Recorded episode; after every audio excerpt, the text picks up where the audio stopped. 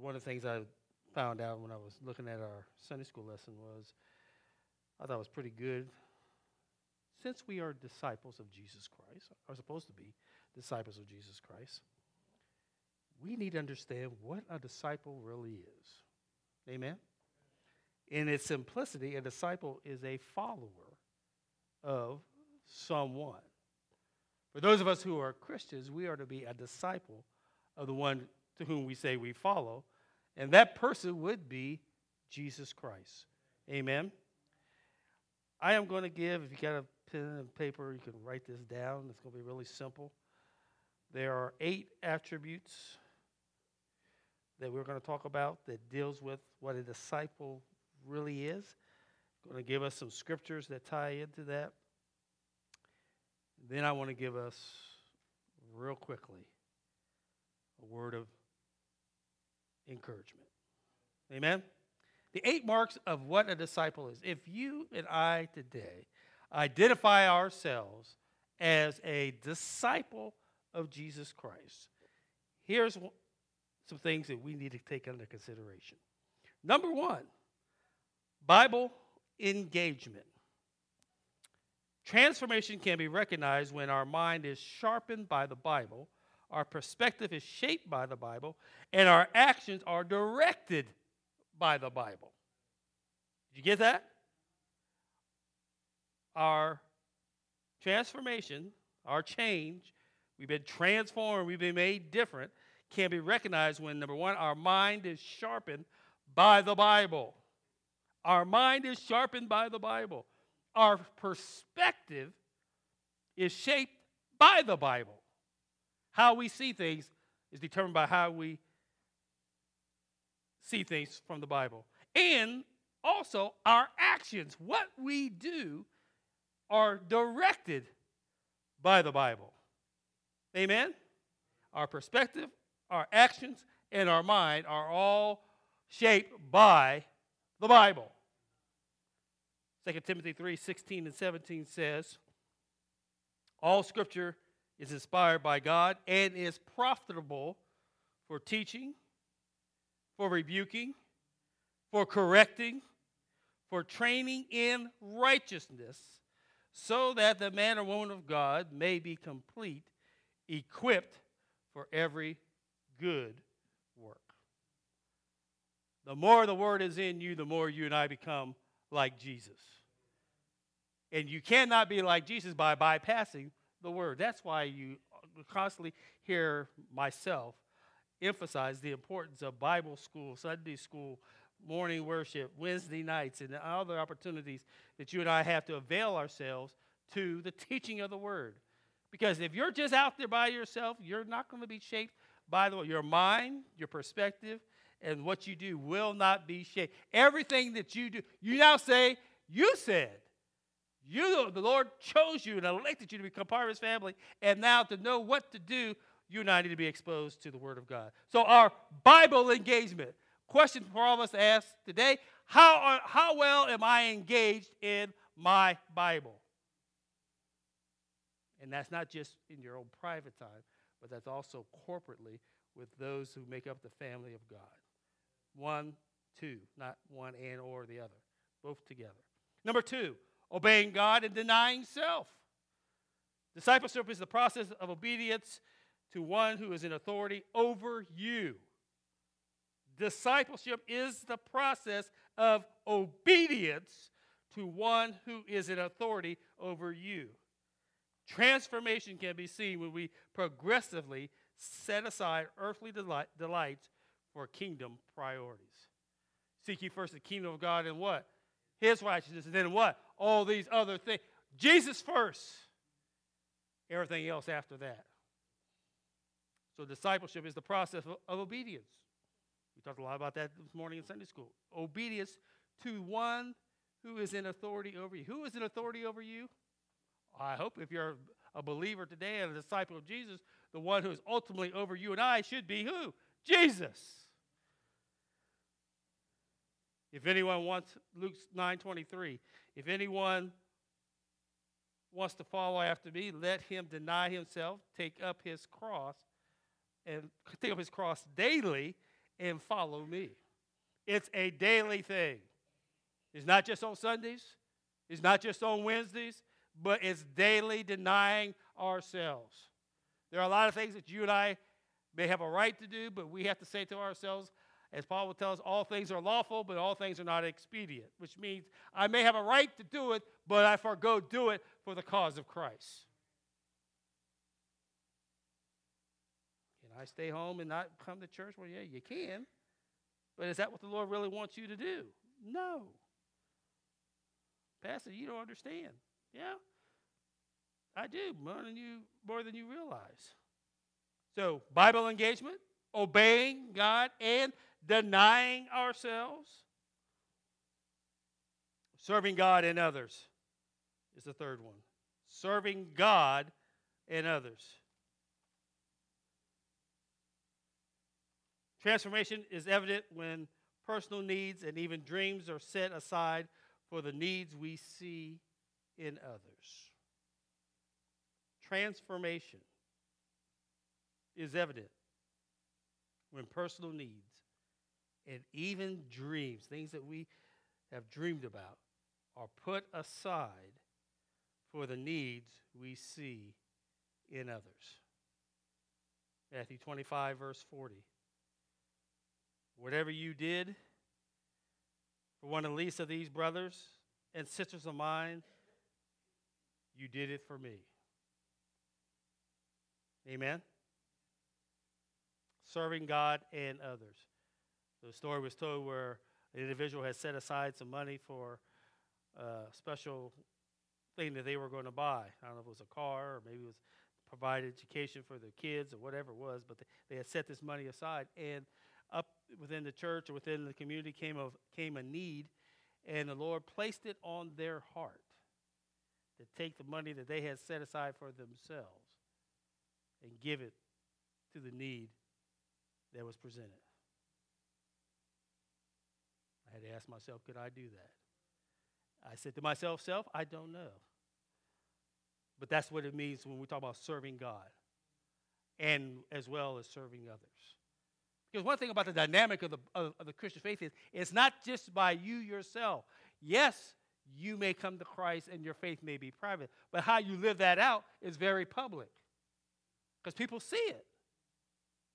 So, Bible engagement, obeying God and denying self, serving God and others, sharing Christ, even with the need to live out the effects of the gospel maturing believers know that speaking about the message is a necessity. Speaking about Jesus, the message of the gospel, is a necessity. Transformation is evident when we talk about the source of it sharing Christ. Probably many of us would be under conviction today if I asked all of us, whom from last Sunday to this present moment, whom did you share Christ with this past week? Then many of us probably be convicted and say, you know what? I really didn't share. 1 Peter 3:15 says, we're to be ready at any time to give a defense to anyone who asks you for a reason for the hope that is in you. Ready at any time to give a defense to anyone who asks you. Anyone can come up to you and ask you why you're a Christian. Who asks you for a reason. Why? Why? For a reason for the hope that is in you. Why is it that you're a Christian? Why is it that you're a believer? Why is it that you're a disciple? And you ought to be able to give them a reason of the hope that is in you. Why am I a believer? Why am I a Christian? Because I understand what Jesus did for me. He paid all of my sin, and because of what he did, I now have a right to eternal life. Yes, I sinned. Yes, I have made mistakes. Yes, I will sin. And yes, I will make many more mistakes. But one thing is for sure my eternity with Christ has already been settled. And I cannot make it in this world. I could not make it in this world without Jesus Christ being in the center of my life. It goes all the way back up to my everything that I do is shaped by the Bible. my actions, and everything. Amen? My mind, my perspective, and my actions are under, the, under the control of Jesus Christ. It has to be. Otherwise, when I put myself in there, I mess it up every time. Bible engagement, obeying God and denying ourselves, serving God and others, sharing Christ. The first marks, the attributes of discipleship. Number five, exercising faith. Exercising faith. Transformation is seen in believers when risk aversion is set aside and our lives are characterized by faithful obedience to God's will. I shall read that again. Transformation, the change. A change, a change has come over me. Well, okay. Glad you could say that. Here's what it is transformation is seen in our lives, in believers' lives, when risk aversion is set aside and our lives are characterized by faithful obedience to God's will. We talked about that yesterday in our men's meeting. To understand that this is what the Word of God says, but over here is my real life. How do I take what God says and what my real life is and do what God says and let Him take care of what's in my real life? That's easier said than done. Okay, Pastor, I get it. You're going to give me a story. You're going to tell me about the woman that gave all that she had. You're going to tell me another story about people that you've heard about and know about that they put Christ first. They gave him what he really deserved, and he blessed them above and beyond what they could even imagine or think. I get that, but I ain't there. Because the reality is, I've messed up. Not God, me. And if I gave what I'm supposed to give, I'm just afraid that DP&L, the City of Wilmington Water Department, uh, Vectren Energy, Rike's, Lazarus, Macy's, whoever, they're going to come after me because they ain't no joke. If I pay God and give God, I don't know how God's going to help me pay the other. Exercising faith. That's a whole lot of faith. Now you can go out here and say, "Well, Pastor wants me to just give everything and trust." Well, that you can take this how you want. That's just one avenue. God speaks to us and He says, "Exercise your faith." A true, a true transformation is a believer is that risk aversion. You don't worry about the risk. You just do it because God said it, and you trust God for the results. That's genuine, true faith. And I'll be, I'll be honest with myself, and uh, I'm talking about me. I mean, I don't think I'm all the way there yet. In fact, I know I'm not. But I don't think I'm alone either. I think there's many of us use risk aversion in how we handle the things of God. And it's funny how the risk that we think of what it is to serve God really doesn't cost us anything. And when we don't do it, it really costs us more than we thought. My risk aversion is I cannot do something. I, I can bypass some things of God, and God's still going to bless me. Okay? But just think you're short circuiting your faith. True faith is like Peter. We're like Peter, who his faith was great as long as he kept his eyes on Jesus. Come on out here, Peter. Walk on water. Master. There he is. My eyes, my perspective, my mind, my eyes are locked on Jesus. And as long as we have that, we're all right. But we, like Peter, is that a fish that just swam underneath me? Oh, Lord. What, what happened? Jesus, distraction. The moment we take our eyes off of Jesus, distraction comes, and there we go. Risk aversion, whatever it is. It may not be in your giving, it may be in your sacrifice of your time or your talents or your substance. Whatever it is, we all have it. Because if our faith was so great, we would be gangbusters more excited about the things of God and about Jesus. You couldn't help but be because you'd be able to say, Guess what? I saw God do this in my life. I prayed and God answered my prayers. Brother Leo came into a Bible study Wednesday and told us about prayers for his sister and even the, the, baby that was born. And he said it, it was only by the prayers of God, the prayers of the saints, the church, family. We prayed, and my sister actually came out of, she had stage four ca- cancer, and she went through all the process and came out of it, and now they can't find anything. Now, you know what? We ought to be shouting all over God's green heaven and earth. That's only God. Only God could do something like that. But He's not alone. God works, should be working in all of our lives to the point that we ought to be able to come every now and then and say, I want to share with you what God has done for me. He delivered me from whatever it might be. Because there's some things that happen in your life that the only way you're going to get out of that situation is God Himself is going to have to move in your life. I've got a child. Pastor, I got, I got a child, I got grand, whatever. And they have no clue as who God is. But I got a praise report. Somehow, somebody somewhere said something to them, and they came to Christ, and I see the transformation in their life. You just don't know. What they were to what they are is only because of God's grace. Keep on praying that God's word will manifest itself in their life. Galatians 2, the last part of 19b and verse 20 says, I have been crucified with Christ, and I no longer live, but Christ lives in me. The life I now live in the body, I live by faith in the Son of God, who loved me and gave himself for me. I have been crucified with Christ.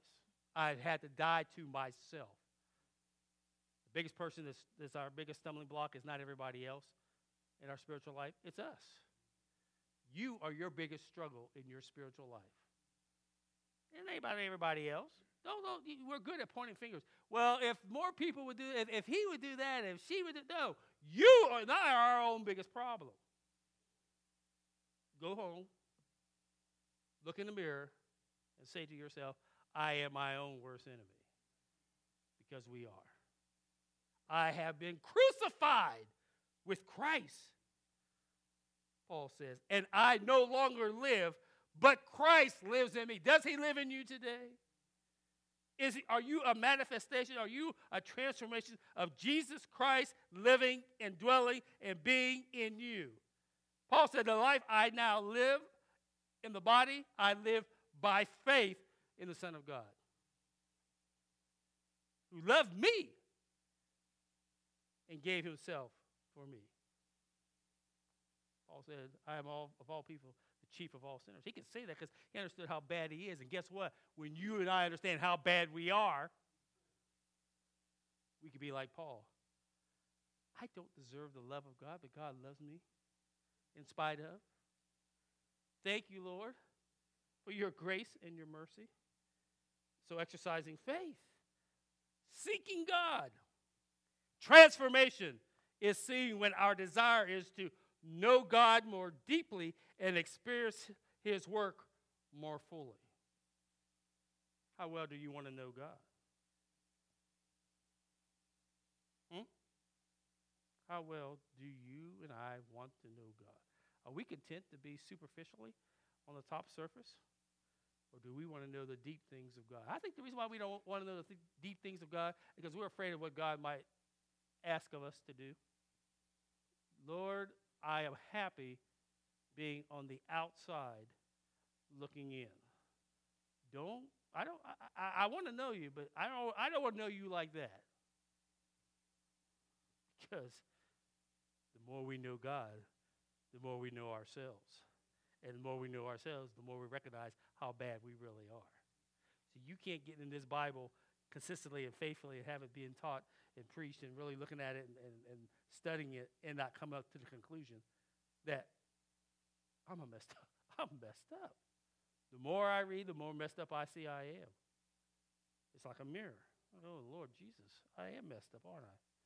But I thank you that you major in taking the messes of our life and putting us on the right street and on the right boulevard and on the right highway and leading and guiding us. Matthew 6:33. I already said a moment ago. But seek first the kingdom of God and his righteousness, and all these things will be provided for you. Exercising faith, seeking God, building, here it is, building relationships. Our faith is personal. Write this, I want you to write this down. Our faith, my faith, your faith is personal, but is not intended to be private. My faith, your faith, our faith, however you want to write it down, is personal, but it is not intended to be private.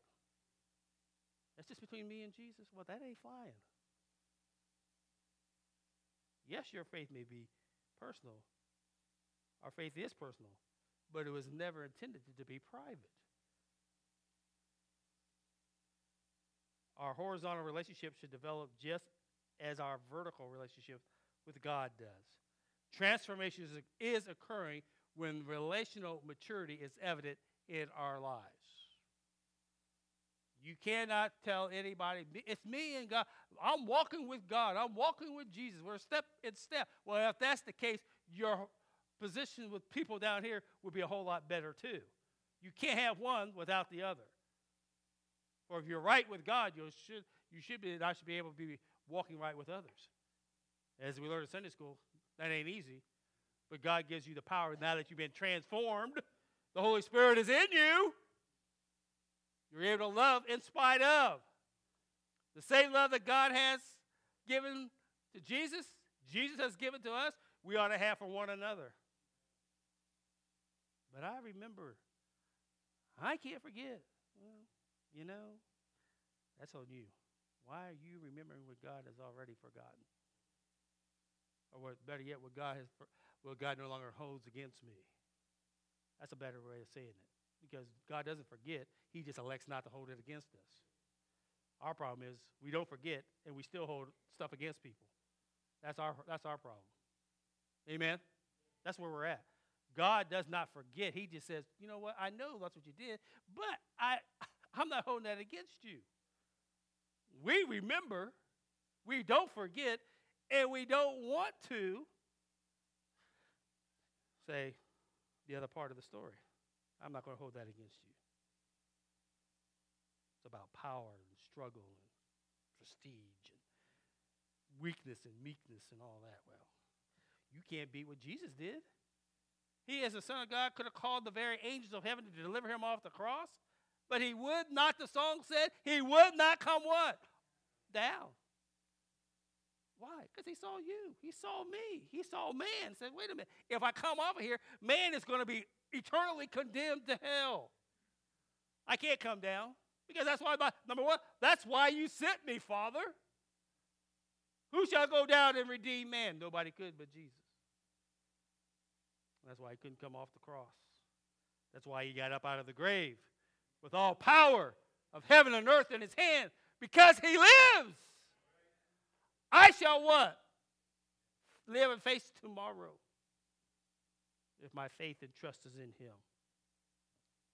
Acts 2:42 They devoted themselves to the apostles' teaching, to the fellowship, and to the breaking of bread, and to, and to the breaking of bread, and to prayer. You got to come. Somebody told me, somebody asked, there's, there's no, there's nothing ever mentioned in the Bible about church. Well, not, not specifically the word so much as it is the, the intent of what God wants us to do. You cannot have Number one, they devoted themselves to the apostles' what? Teaching. They were taught. They didn't stay home. They came and listened to what those who had been taught by Jesus was teaching them. That's why he called them the apostles. That's why he called them They were disciples. Follow, follow me for three years, and when I'm done, I'm going to go away, but I will not leave you comfortless. There's going to come a power that's going to reside within you that's going to enable you to do the things that I need you to do to start this whole thing out for people to understand who I am. But you got they got they had to come and listen and hear what the apostles said. They didn't teach of their own, they taught what Jesus told them to teach. Not only that, not only to their teaching, but to fellowship. You miss out when you don't come. The fellowship. It was interesting yesterday in our men's thing. Tom asked us to go around and he said, well, we'll just do it once. Well, maybe we'll do it twice. We end up doing it three times. What is the one word that you want people to remember about you when you leave this earth? Well, first time wasn't too hard. Second time was a little bit more inter, inter, inter uh, perspective. And the third time, you really had to think about what the word you want to say because, you know, just think about it. what is it that you want people to remember about you when you leave this world? That they remember this is who you were. I remember develop relationships. The apostles' teaching, to the fellowship, the breaking of bread.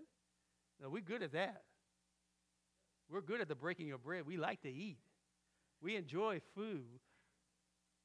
Just, just tell people food is here, and they will. If they smell it, they will come. If they know it's here, they will come. There's nothing wrong with food. Most cultures, that's where everything happens around at the table anyway. Teaching, fellowship, breaking of bread, and to prayer. There's something about it. We get really serious with God and really come to God for prayer and really write it down and mark it down and then watch God move on the prayer list of our life. Then we'll be able to shout with joy on a Sunday morning because we see how God has worked in our life. I was encouraged when Sister Denise talked and told her story last week. Some of us got a story to tell, we just keep it to ourselves. And the sad thing is that when you keep it to yourself, there's somebody out, out here, out there, that needs to hear the story because it, it encourages them. They can always say, well, wait a minute. Thank you, Sister Denise. Maybe not exactly in all the same circumstances, but she said, I've been through some stuff, and now I can stand here on Sunday morning and sing this song because I understand God brought me through. Unashamed is the last one. Unashamed. Transformation is evident when a believer is unashamed in presenting their own life as being aligned with Christ. Romans 1:16. I'll highlight this, mark it down, circle it. Memorize this. Because this is an indictment on us. For I am not ashamed of the gospel, because it is the power of God for salvation to everyone who believes. First to the Jew, and also to the Greek. Are you ashamed? We are not ashamed. We are not ashamed of the what? Of the gospel of Jesus Christ. I don't know we need to sing that song sometimes. I think sometimes we are ashamed. We don't want nobody to know we're Christians. We like being secret disciples. We like to be like Joseph of Arimathea, come by night to get the body of Jesus. We will be like Nicodemus, who came to Jesus not during the day, he came to Jesus by night. By the way, Jesus, uh, what do you mean by this born again thing? Because he was part of the, the religious group of the time. He didn't want them to know that he was curious about this man named Jesus. This guy had a lot of bad people didn't really like him. Now, for him to ask a question in a public setting would be like, "What are you doing?" You know, what he used to say, Brother Tony. The song was, "The freaks come out at night." Bad things happen at night. Under the cover of nightness, that's when most thieves, thieves like to rob. Some are bold enough to come in the day, but typically they're coming under the disguise of night. If you don't have a night light on, if you don't have your porch light on, if your house is pitch black, you're set up for somebody to walk by and say, hey, ain't no lights around this house. They got nothing on in the inside. Hmm. Ain't nobody home. I don't see a car. It's dark out there. It's dark behind their house. Let me just go to the back door and see if it's locked. I'll just take my elbow and knock the glass out. Darkness. I'm ashamed. I'm ashamed. I'm ashamed, Pastor. I really don't want people to know I'm a, I'm a, I'm a Christian. Because a lot of people like me, but they don't know all your friends that know you at school, at work, in their neighborhood. Do they know? Do they know that you are a disciple? Or if you if somebody said, guess who they are? Well, that's Byron. No, no, no, no. Who is he? That's Byron. No, no, no, no. He's a disciple of Jesus Christ. What? What do you mean? He's a disciple. That means Bible engagement, obeying God and denying himself, serving God and others, sharing Christ, exercising faith, seeking God, building relationships, and he's unashamed of the gospel of Jesus Christ. He could be anywhere. And he'll say, Hey, do you know Jesus? Man, that's great. That's one. Of them. You know Christ is your Savior? Some people are like that. Just unashamed, unabashed. I could talk to you about the the San, about the uh, Cleveland Cavaliers, and I could talk to you about the Golden State Warriors, but I cannot talk to you about Jesus Christ. There's something wrong with that picture. I could tell you all about LeBron and what he scored and how many points he got, and how many rebounds and how many turnovers that cost him the game the other night, and, and how much Kyrie and, and how much Seth and all the. I could talk all about that, but when it comes to the things of God, somebody's heart is broken and, and they don't know which way to go, and, and, and, and, I, I, I can't even come up with a verse to give to them. All I can tell them is trust God. That's fine. But well, I have a verse. Say, you know what God in His Word says Trust me.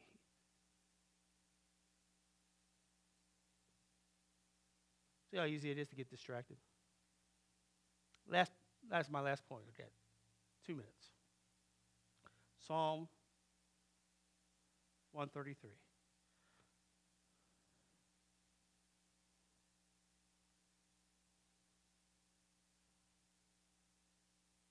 I'm sorry. Not 133, 136.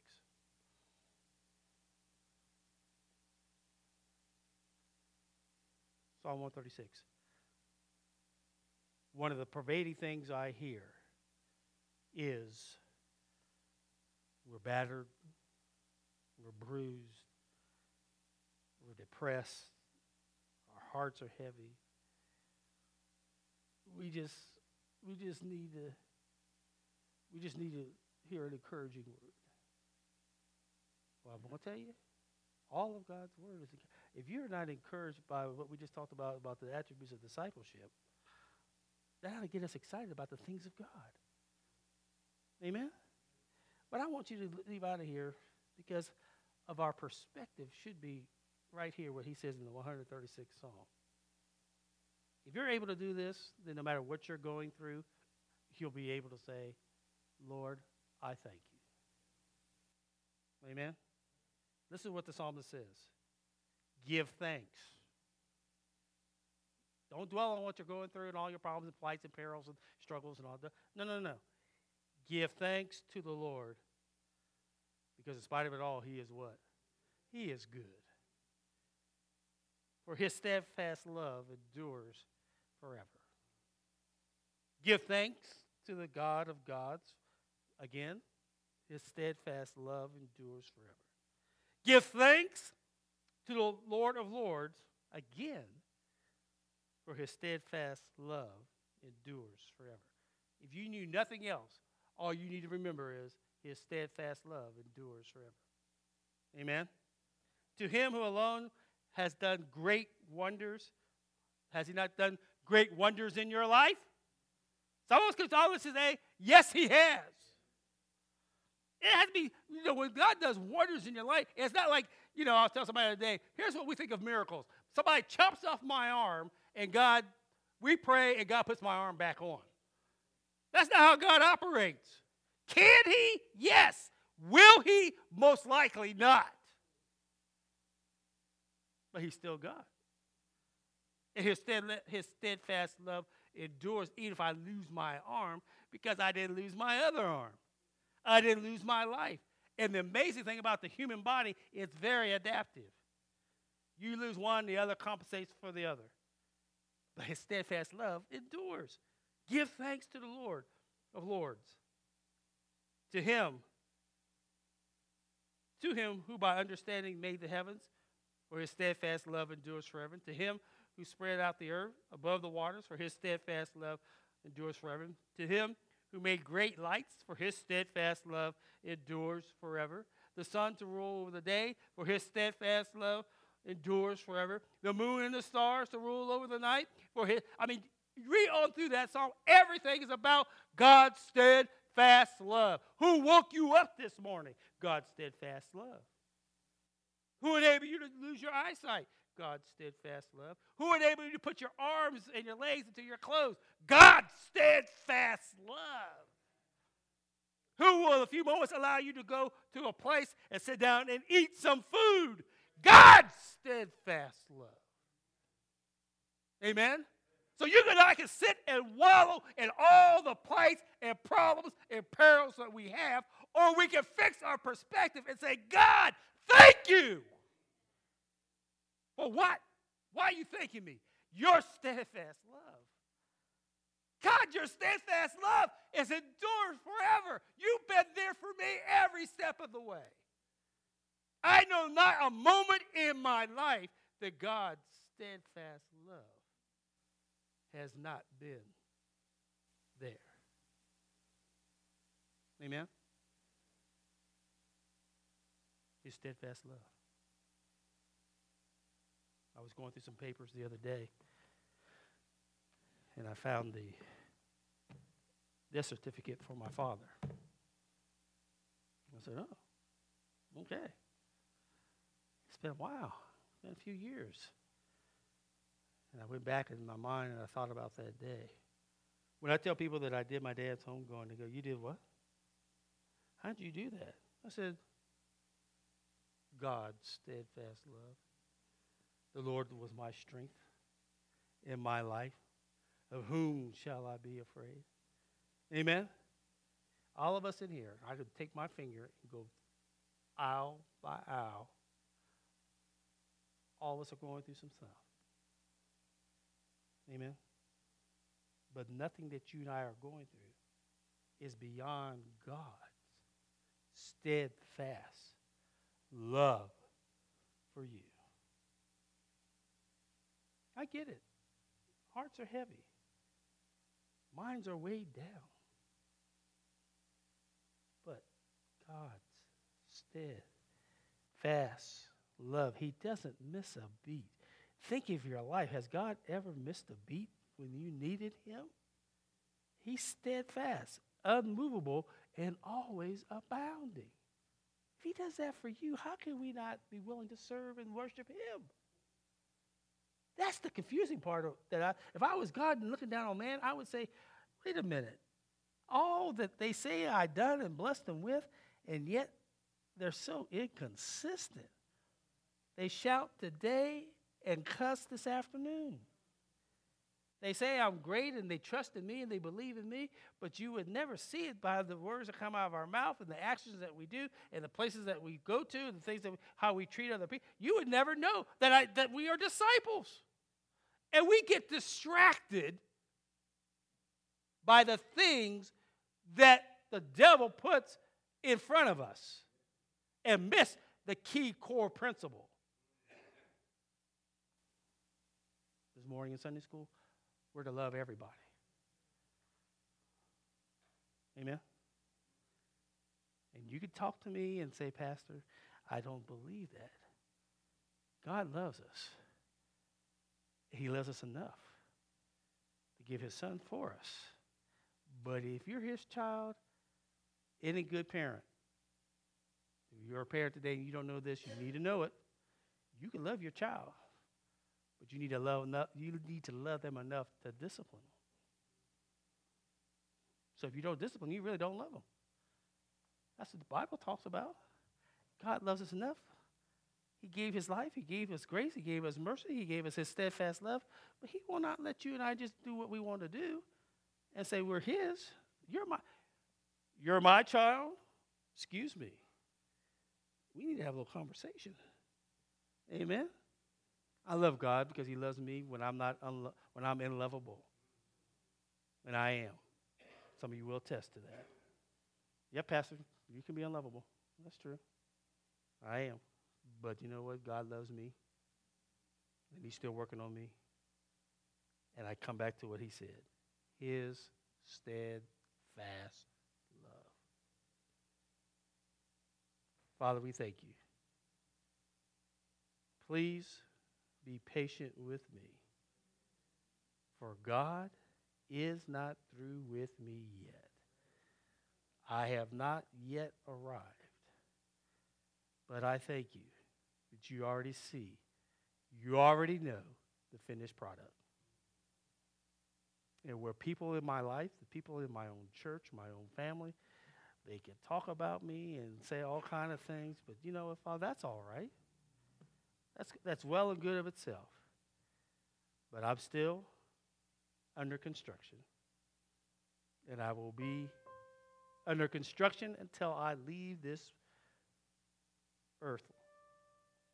But I thank you. Thank you for your grace. Thank you for your mercy. Thank you for your steadfast love that does, is, and will endure forever and ever. Bless your people with all that they need. Bless your people with all of who you are. And bless your people to be about being a true disciple. Thank you, Father, for what you have done. Thank you for what you are doing. And not knowing what's going to happen in the next few hours, days, weeks, or months. I pray that our faith our hope, our trust will be in you. As we get ready to leave this place, but not your presence, and some of us will be going to this ball game. Give us traveling grace and mercy. Help us to enjoy our time the, at the ball game. Give us traveling grace and mercy back home. Help us to enjoy the fellowship of one another as we're out there interacting with other people. Bless this day. Bless this oncoming week. Help us to encourage and to share with others the good news of the gospel. In Jesus' name. In Jesus' name. In Jesus' name, we pray. Amen.